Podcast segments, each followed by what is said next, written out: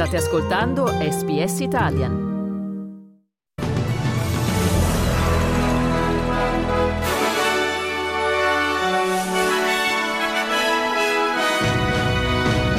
I sostenitori dell'ex presidente brasiliano Bolsonaro irrompono nella sede del Parlamento a Brasilia.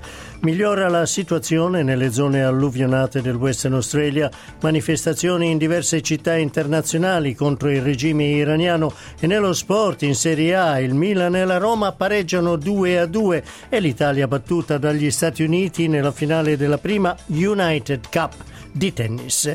Qui Domenico Gentile con il giornale radio di lunedì 9 gennaio 2023.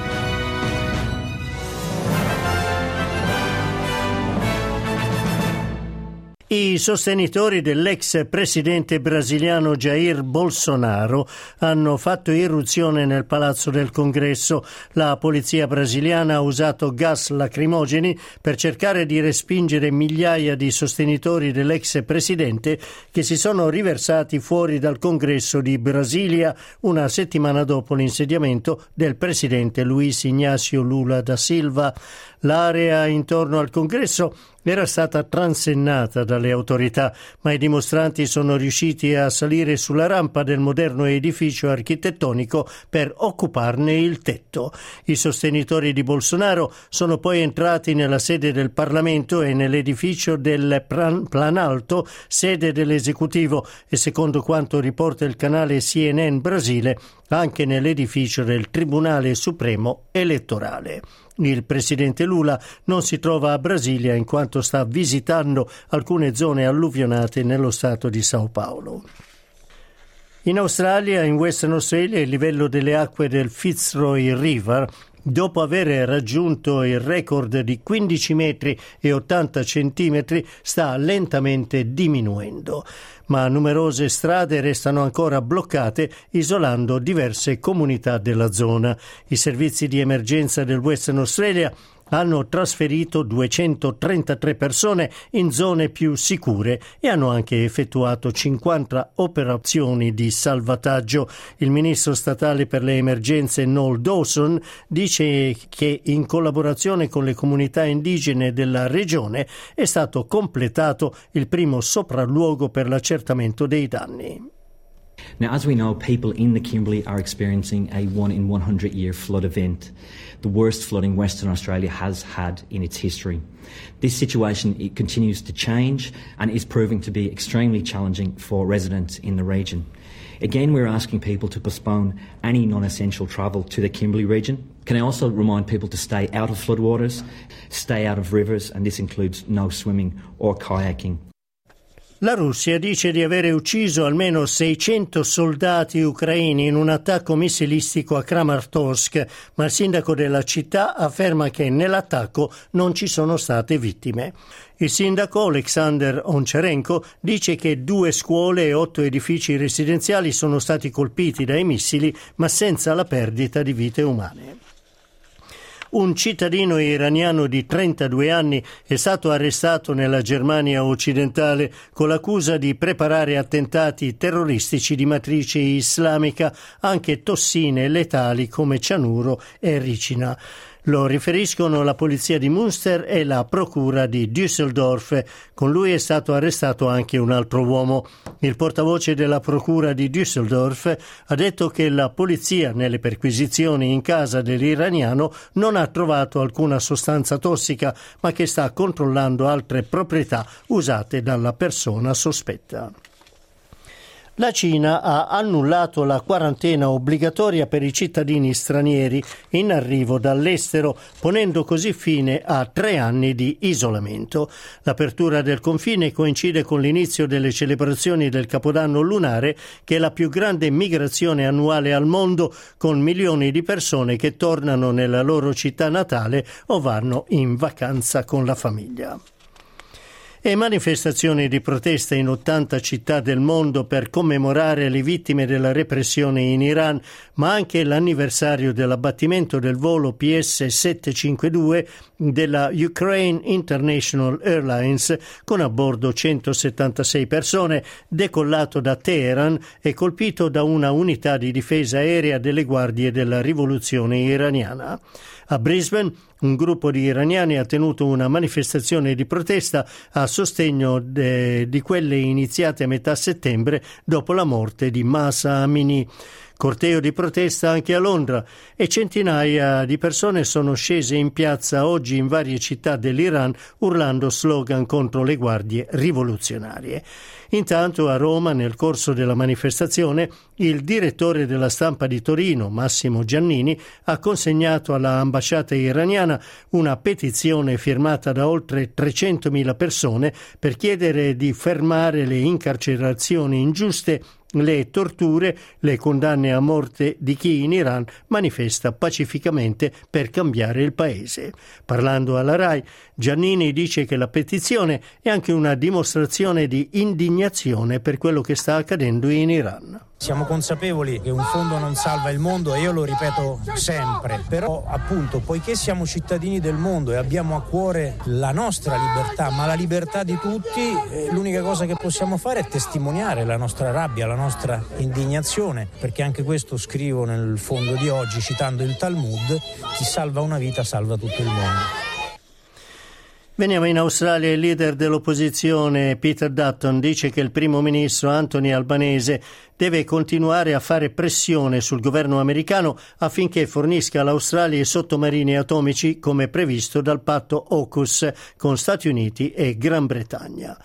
Nei giorni scorsi due membri del Comitato della Difesa americano hanno sottoscritto una lettera al presidente Joe Biden chiedendogli di non fornire materiale di difesa all'Australia e Gran Bretagna senza avere prima rinforzato l'arsenale militare americano. Peter Dutton sostiene che Anthony Albanese dovrebbe insistere affinché i sottomarini vengano consegnati come previsto.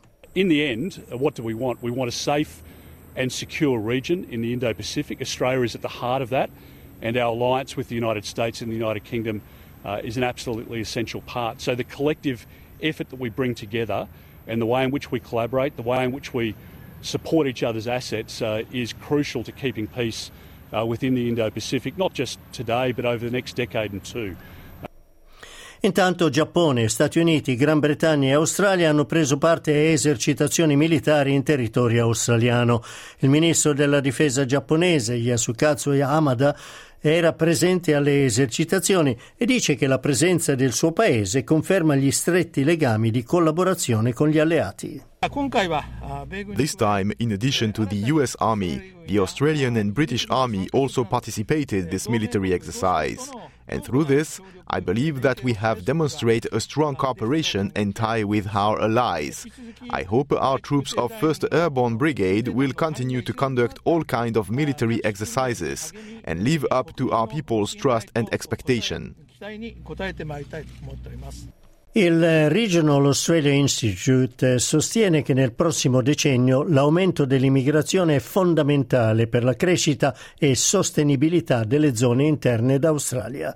L'istituto ha rilasciato una dichiarazione chiedendo una migrazione più mirata nelle aree regionali per combattere la carenza di manodopera e personale specializzato.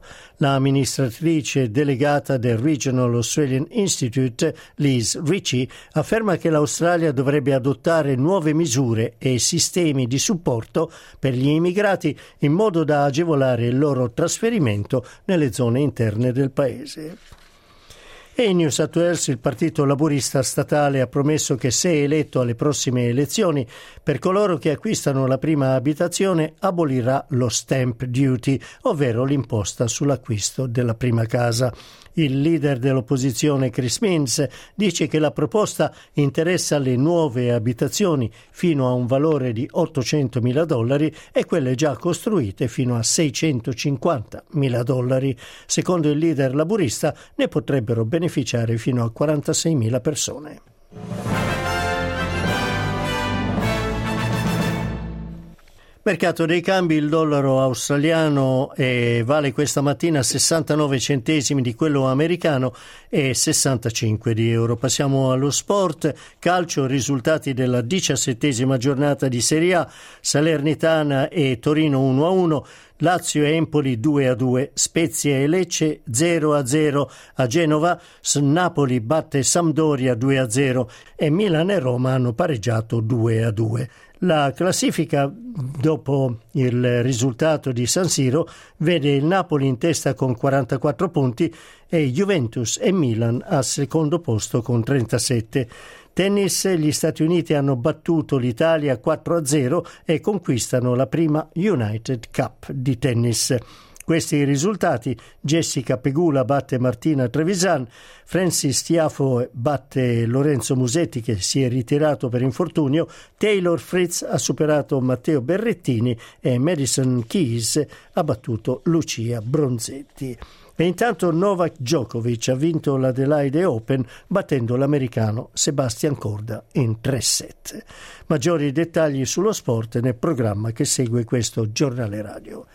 Lo chiudiamo con le previsioni meteorologiche. Giornata di sole a Perth 37 gradi, Adelaide giornata di sole 32 gradi, a Melbourne prevalentemente sereno 25, ad Hobart cielo nuvoloso, poi miglioramento delle condizioni 23 gradi, a Canberra giornata di sole 32, sole anche a Sydney 27, parzialmente nuvoloso a Brisbane 31, a Cairns pioggia 31 gradi e a Darwin possibilità di piogge e temporali 32 gradi.